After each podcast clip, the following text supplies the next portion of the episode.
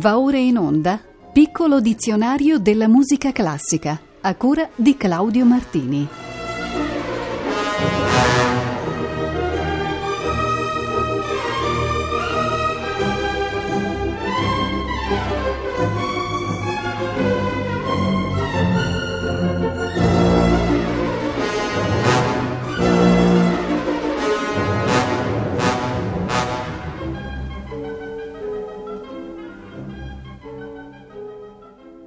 Buonasera.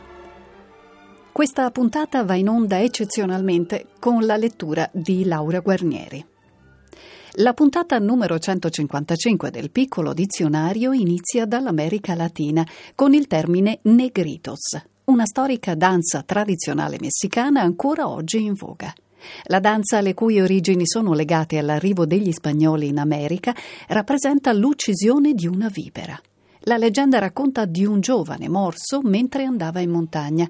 La madre, per salvarlo, cominciò una danza rituale con grida e salti, e così fecero gli indios e gli schiavi neri che erano con lei. Da qui il nome Danza dei Negritos, molto ritmata e percussiva, di chiara derivazione dalla cultura africana. Eccone un tipico esempio.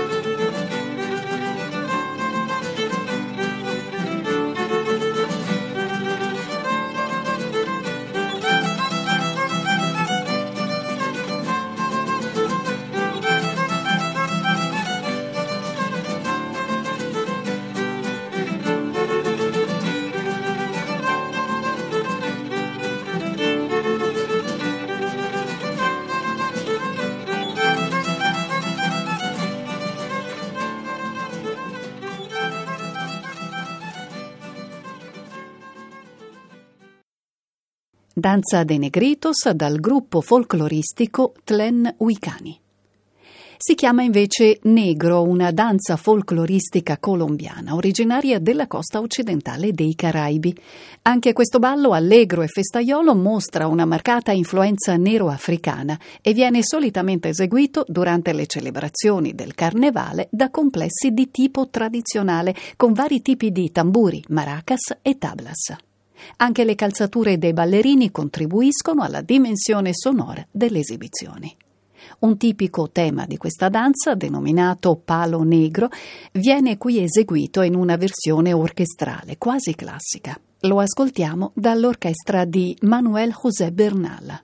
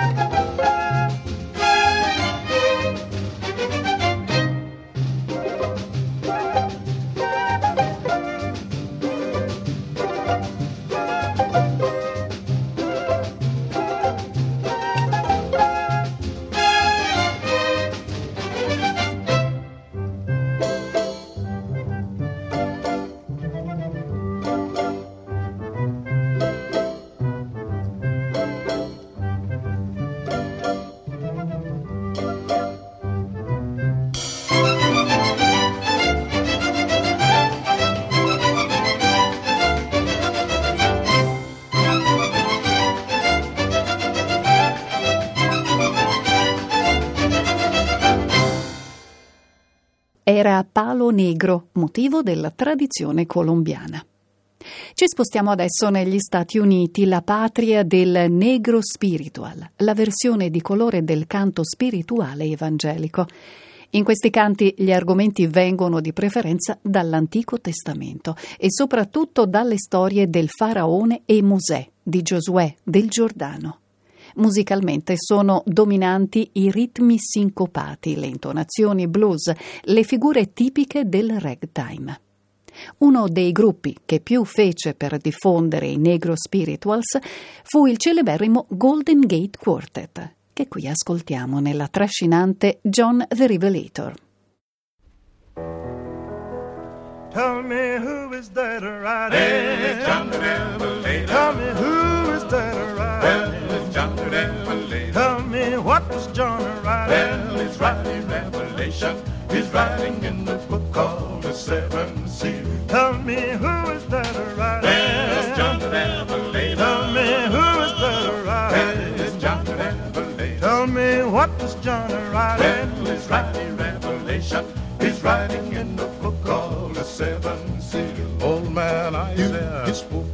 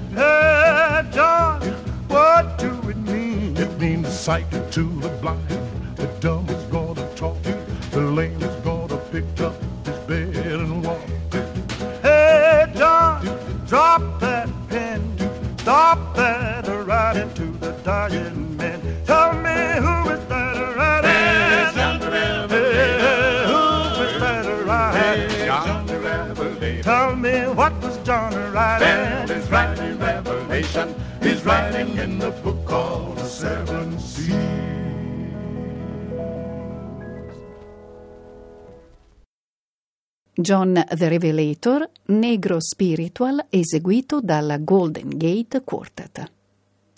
Alla forma originale del negro spiritual fece un riferimento in stile compiutamente classico il compositore inglese Michael Tippett. All'inizio della Seconda Guerra Mondiale egli scrisse un oratorio intitolato Un bambino del nostro tempo, dal forte respiro pacifista, con al centro cinque negro spirituals essi costruiti alla maniera dei corali nelle passioni di Bach. Nel 1958 Tippett estrasse questi cinque brani in un lavoro a sé stante, riscrivendoli per sole voci. Ascoltiamo il primo dei cinque, Steal Away.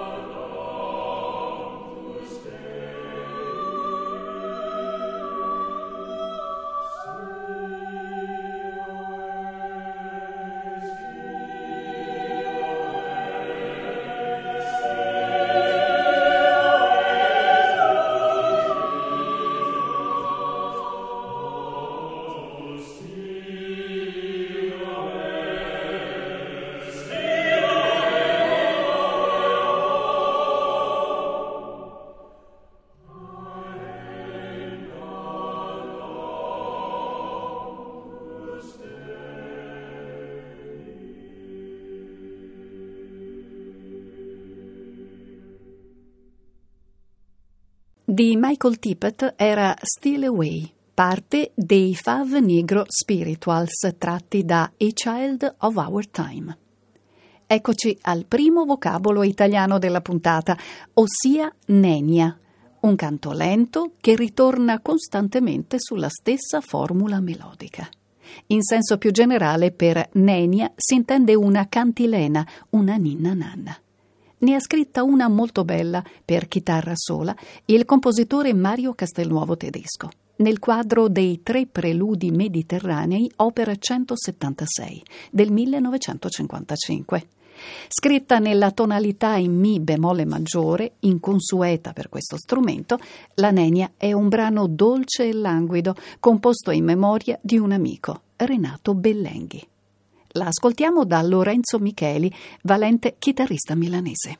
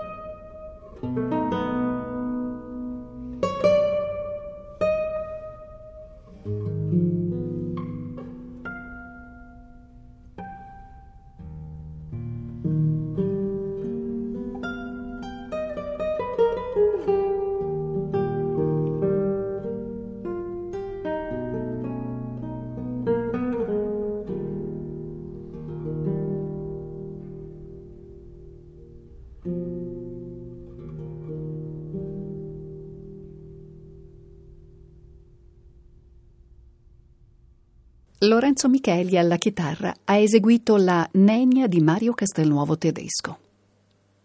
Parleremo adesso di alcune correnti musicali del XX secolo che, ripercorrendo esperienze dei secoli precedenti, vengono connotate dal prefisso neo, cominciando dal neoclassicismo. Questa si affermò fra gli anni 20 e 30 del Novecento, in opposizione alle sperimentazioni atonali e dodecafoniche. I compositori neoclassici rifiutavano anche il sentimentalismo della musica romantica e guardavano piuttosto ai grandi modelli rinascimentali, barocchi o classicisti. Volevano recuperare la tradizione ed una forma musicale più pura, senza velleità filosofiche o morali. Un grande neoclassico fu Igor Stravinsky, come dimostra la sua celebre suite Pulcinella, ispirata a musiche di Pergolesi o a lui attribuite. Ne ascoltiamo qui la prima parte con l'ouverture, la serenata e lo scherzino.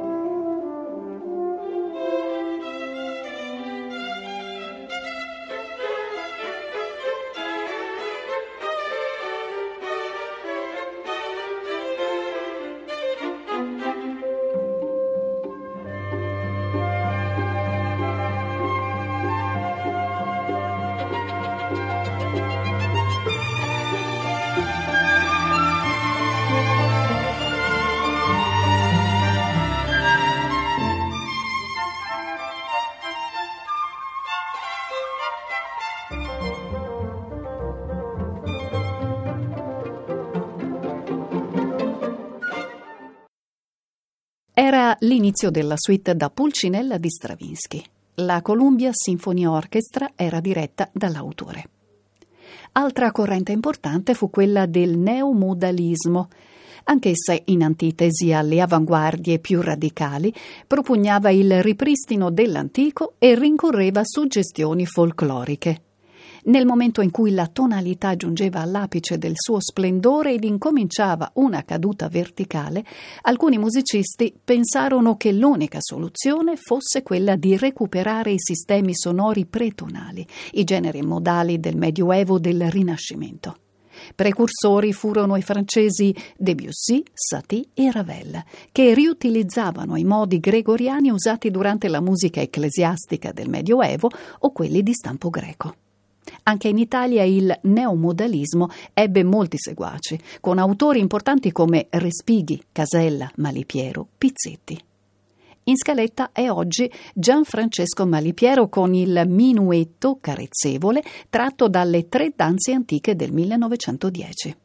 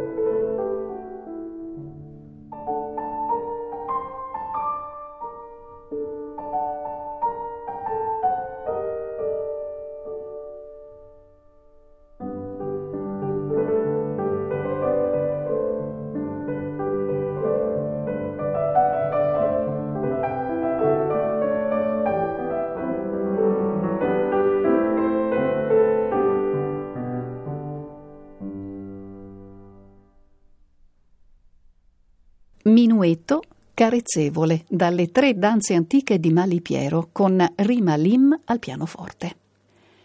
Abbiamo infine il termine neoromanticismo, il quale indica anch'esso un ritorno all'indietro, quello all'espressione emotiva associata al romanticismo dell'Ottocento. A partire dalla metà degli anni 70, esso finì per indicare un certo postmodernismo piuttosto conservatore, in particolare in Germania, Austria e Stati Uniti. Gli obiettivi polemici dei neoromantici erano il serialismo integrale e le ricerche sperimentali degli anni 50 e 60. Essi chiedevano invece il ritorno all'opera chiusa ed il recupero delle funzioni dell'armonia tonale. Una delle maggiori figure di questo movimento fu il tedesco Wolfgang Rimm, di cui possiamo adesso ascoltare un movimento lento tratto dal Quartetto per archi numero 2. Lo eseguono i membri del Minget Quartet.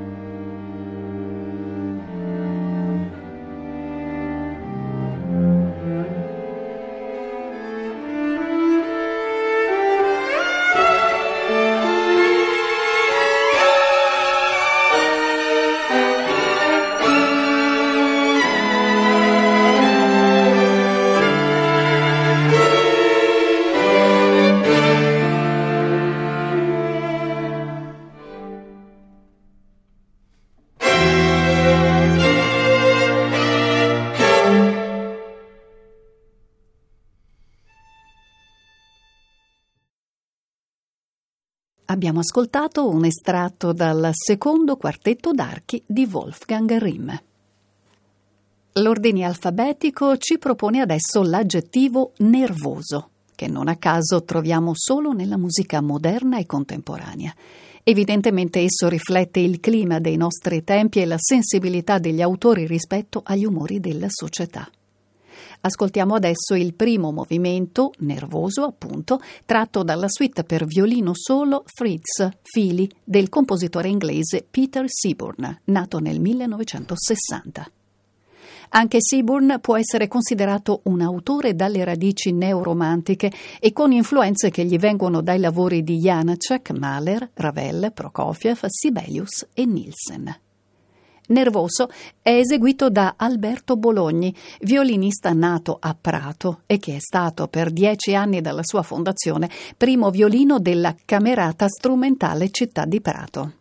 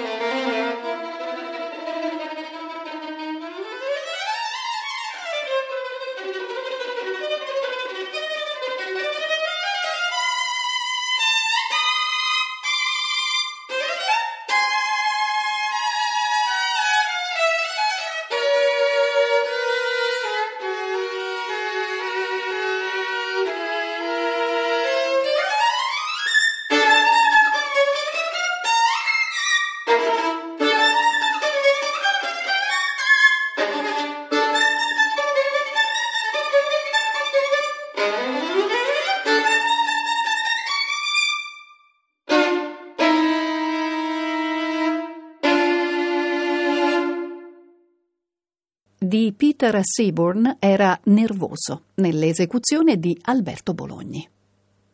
Chiudiamo la puntata di oggi con la locuzione tedesca Neue Musik, nuova musica, la quale individua differenti correnti innovative che si sono sviluppate nell'Europa centrale ed occidentale a partire dal 1910. Sotto questo termine generale confluiscono varie esperienze artistiche ed espressive, tutte comunque legate dalla volontà di andare oltre la tradizione romantica e post-romantica, dalla dodecafonia di Schoenberg fino alla musica classica elettronica, astratta, concreta e rumoristica. Scegliere un esempio dentro questo mondo variegato è assai difficile. Ed allora abbiamo pensato di mettere in scaletta un brano di uno dei primi interpreti della Neue Musik, ossia Anton Webern, uno dei tre esponenti della celebre Nuova Scuola di Vienna. Si tratta delle Variazioni per orchestra opera 30, scritte nel 1940 e che Giacomo Manzoni definì un edificio solido di grande bellezza sonora e di estrema raffinatezza timbrica.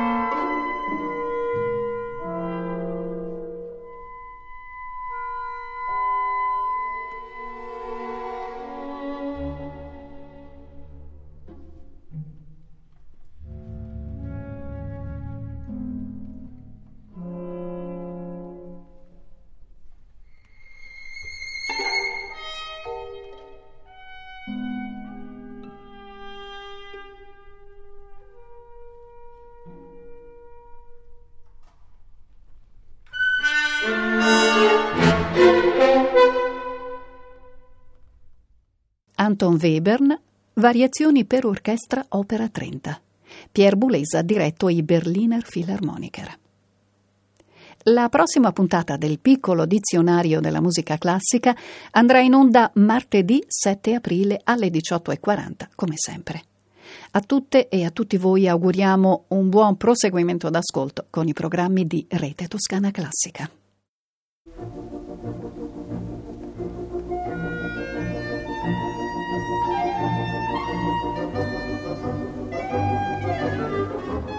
Abbiamo trasmesso Piccolo dizionario della musica classica a cura di Claudio Martini.